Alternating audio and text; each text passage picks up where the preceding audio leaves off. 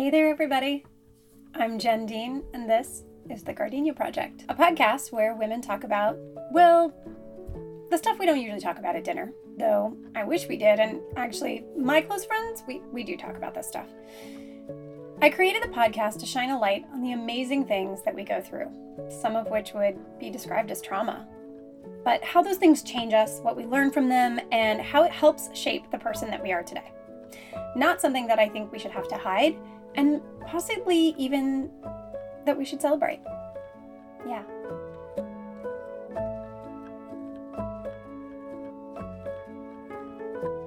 Our society loves labels.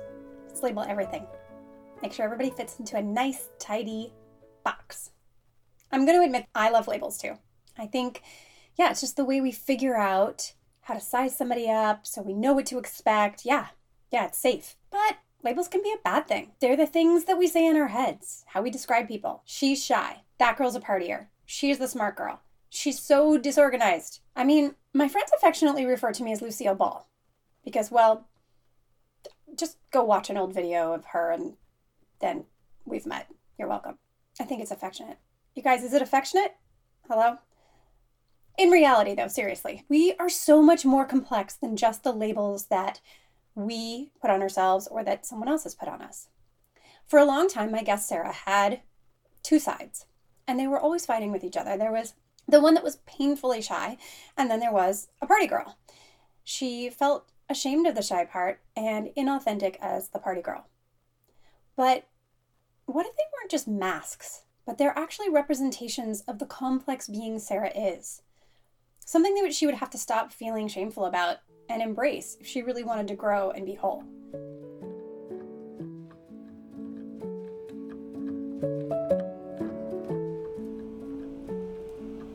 She goes bald, probably complete baldness from, you know, right when she turned one. It probably took a month and a half for this luscious, and it was getting long, and it was so cute, and gone.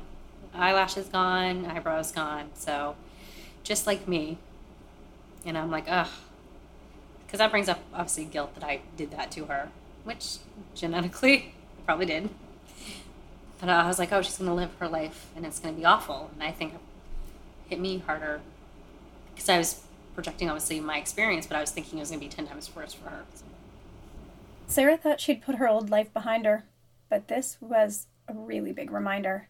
Her daughter's issues brought her back to being a kid and to high school I mean, that's a place that most of us don't want to be brought back to at any age, but especially not for Sarah. Let's start from the beginning. I was adopted at six weeks old. I was born in Calcutta, India. So I was born in the most poverty stricken city in the entire world. In 1981, the city of Calcutta had a population of over 9 million people. And The Guardian reported that in 2008, the orphanages of India's southernmost state were dominated by female children. These were abandoned by their parents or rescued from the streets because they were victims of a male based culture. Statistics have revealed that over the past 20 years in India, as many as 10 million girls have been killed by their parents, either before or immediately after they were born. Many of those who do manage to survive are destined to spend some or all of their lives in institutions. Coming out of this abject poverty and abandonment into the abundant world of the United States, meant that Sarah's whole life would play out differently than if she had just stayed in India. Meanwhile, in Maine, uh, my adoptive parents had decided to adopt a baby. They both independently of each other had started having visions about adopting a girl specifically named Sarah from India. So they, you know, it's not usually something you tell one another, but eventually it came up. So, in theory, she's going to get to live this beautiful life after being saved from being an orphan in India but things often don't play out the way you expect. What happened next was baffling to everybody. Sarah describes how at 18 months, she loses her hair, all of it, everywhere on her body. She develops alopecia. I mean, I was born with a full head of jet black hair, and 18 months, it like it all disappeared. Eyebrows, eyelashes, everything. So, I mean, maybe not so weird for a baby to be bald, but that lasted for a really long time. I did notice, uh, according to my mother, the baldness, so I'd hide under my crib. So even at that very young age, I had developed self awareness around the issue of my hair and alopecia. Sarah remembers a lot of little stories that shaped this time in her life. How she would hide under her desk in kindergarten. She'd gotten a wig, which they called the Oprah wig, since that's what the hair looked like. And then she would take the wig off for everybody to play with. And, you know, it was kind of okay because the other kids just saw it as a game and they were curious about it. There was one really cool story, though. The one that gets what she describes as woo woo. Her grandfather was on his deathbed when Sarah was about seven years old, and he placed his hand on her and he gave her a blessing, and he said that her hair would grow back. And right after that, it did start to grow back. So it's growing back, but it takes a long time. And after about a year, her head is covered, but it's super short hair. She's stopped wearing the wig at this point because, you know, it's a wig and it's hot and it's uncomfortable, and she looks like an eight year old Oprah. She's really self conscious, though, as she describes how she keeps being mistaken for a boy. And it's here that she talks about really feeling the big loss of self confidence and about how she gave her power away. You know, must have been 11, 12, really young uh, teens. We were at a roller rink, roller skating. Um, they, they would have like a girls only part where all the girls roller skated and I went out there having a blast and they like booted me. They said you need to leave because you're a boy. I was like, I'm I'm not a boy, I'm a girl. And I, I, think they did let me stay after that and probably felt really terrible about it. But that memory just stuck with me. And then at that same incident, that same place, you know, I went to go use the girls' room. It actually happened quite a few times where I'd go use the girls' room to go to the restroom and I would they would try to kick me out thinking oh, I was a boy. So that stuff will stay with you.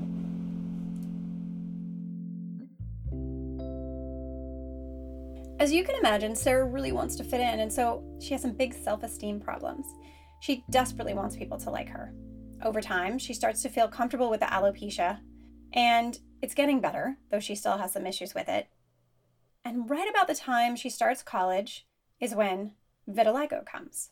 Now, vitiligo is a disease that causes the loss of skin color in blotches. It's described as unpredictable, and it can affect any part of the skin on your body.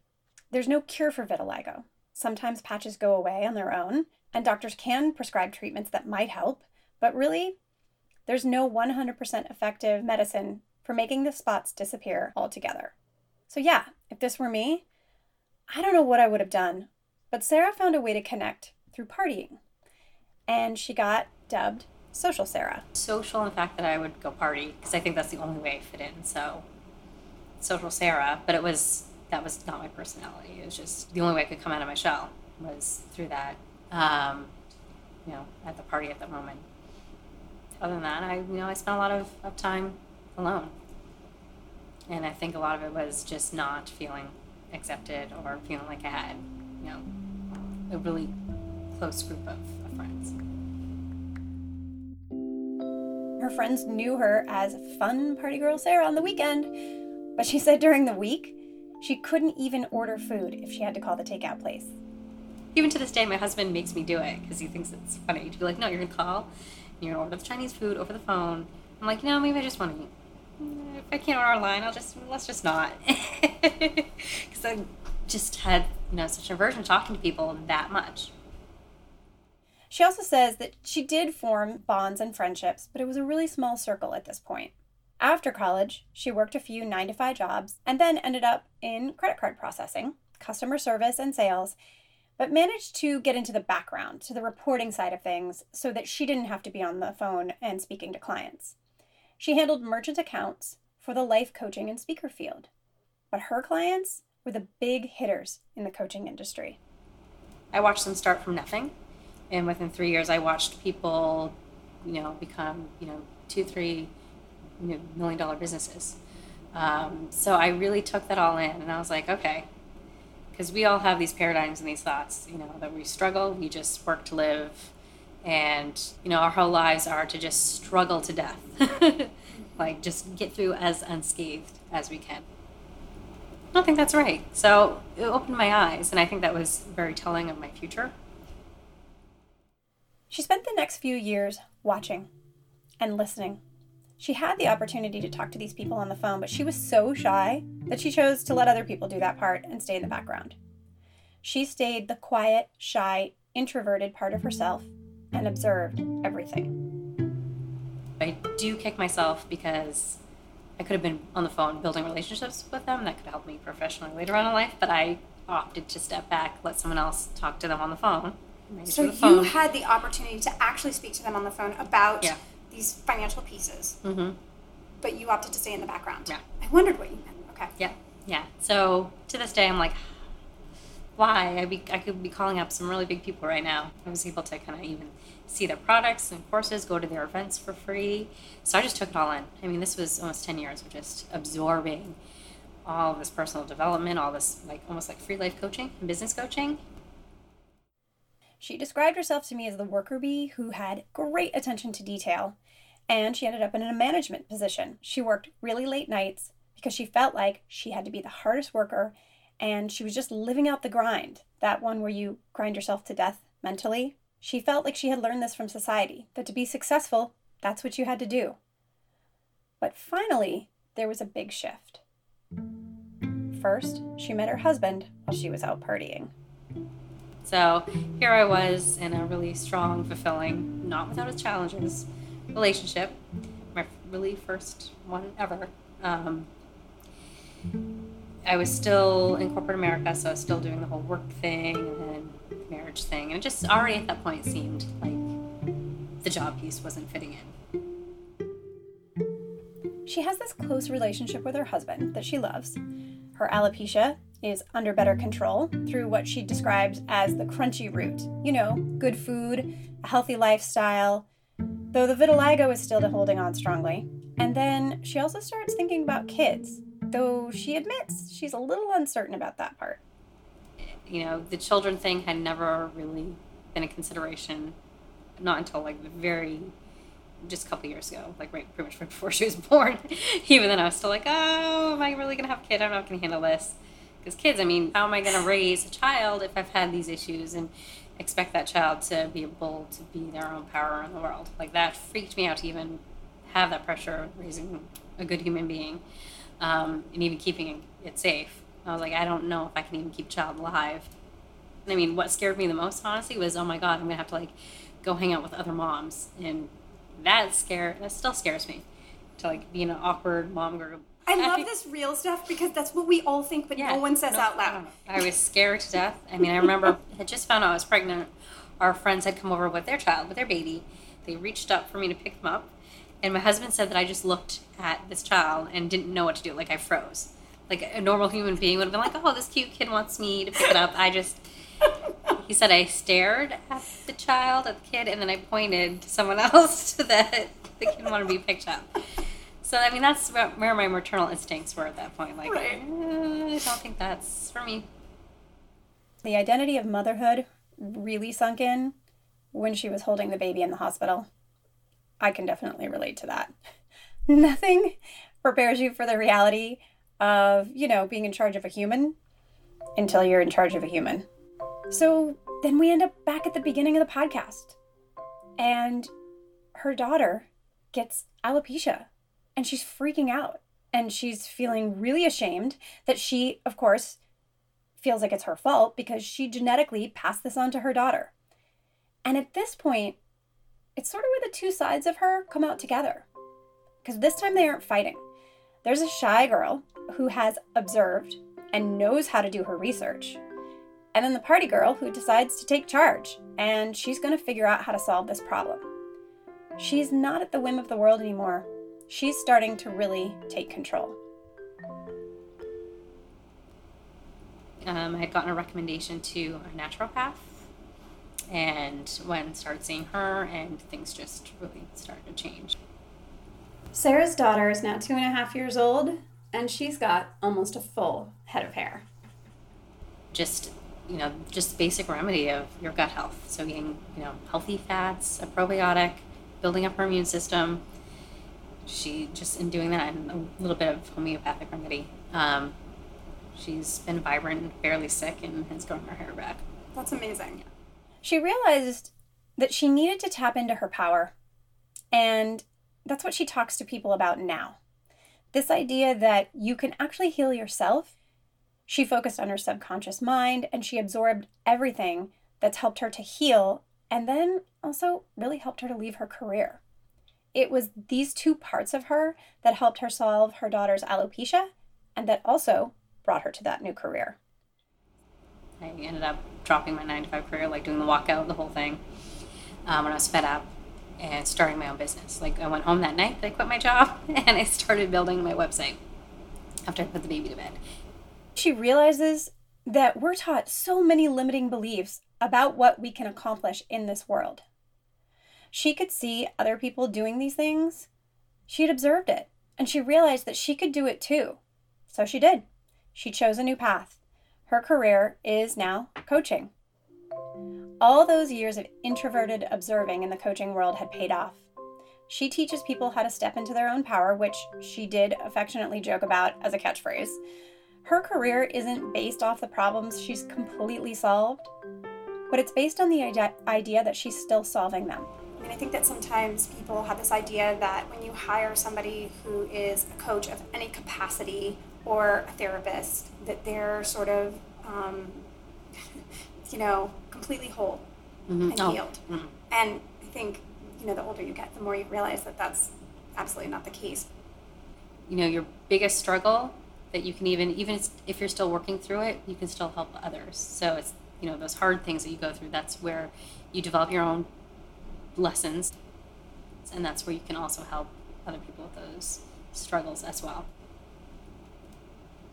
you know, we're not whole, we're not perfect, we haven't got it all figured out. I mean, it's the first thing from that. It's sharing that journey and what helped us progress and continually progress. Sarah has learned to live with both sides of herself. She talked about how she likes to travel, how she goes to retreats to learn from others, but also to just spend time alone because, yeah, she really still likes to be alone. And on the other side, she is in the coaching world where she is social she helps other people to learn the same lessons that she has learned. Just reprogramming my brain, reprogramming my subconscious mind, taking my old belief systems, analyzing them, and wiping them out. That's probably the biggest thing that you can do and that I've done. And that's shifted everything.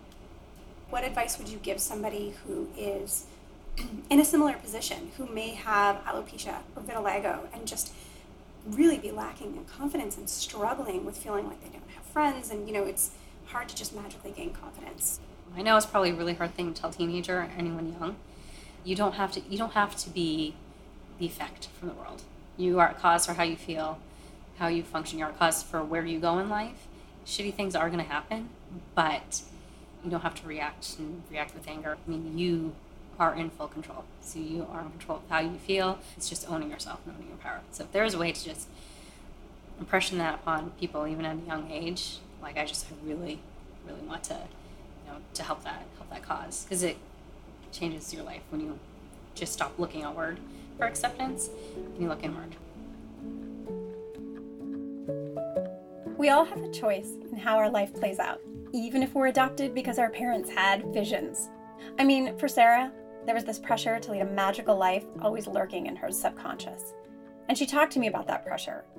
What she learned is that we all have a purpose, and it's okay to take our time to figure out what that is. That we keep learning what it is pretty much our whole life, and that along the way, there will be these things that test you, that are really hard. And for everyone, those things are different. And those are the trials that shape us, that give us choices and lessons and it's up to us to decide how they play out. So, yeah, Sarah is still a quiet and shy girl on one side, and the party girl is another side, and her vitiligo and alopecia, that'll add some other labels in there too. But in the end, if we learn to embrace who we are, all of our sides, all of ourselves, well, that's what makes us whole and complex, and I like to think magic as well.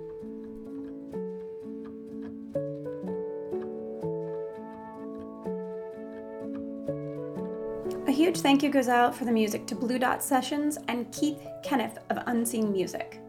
And, of course, the, my fabulous producer, Stephanie Cohn.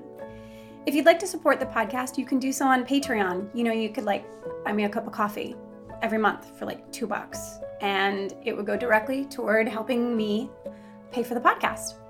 You can also advertise with us. You can head over to my website, jendeanphotography.com, and click on the Gardenia Project and send me an email. Let me know that you'd like to have me produce an advertisement where I tell people all about your fabulous business. Until next time, bye.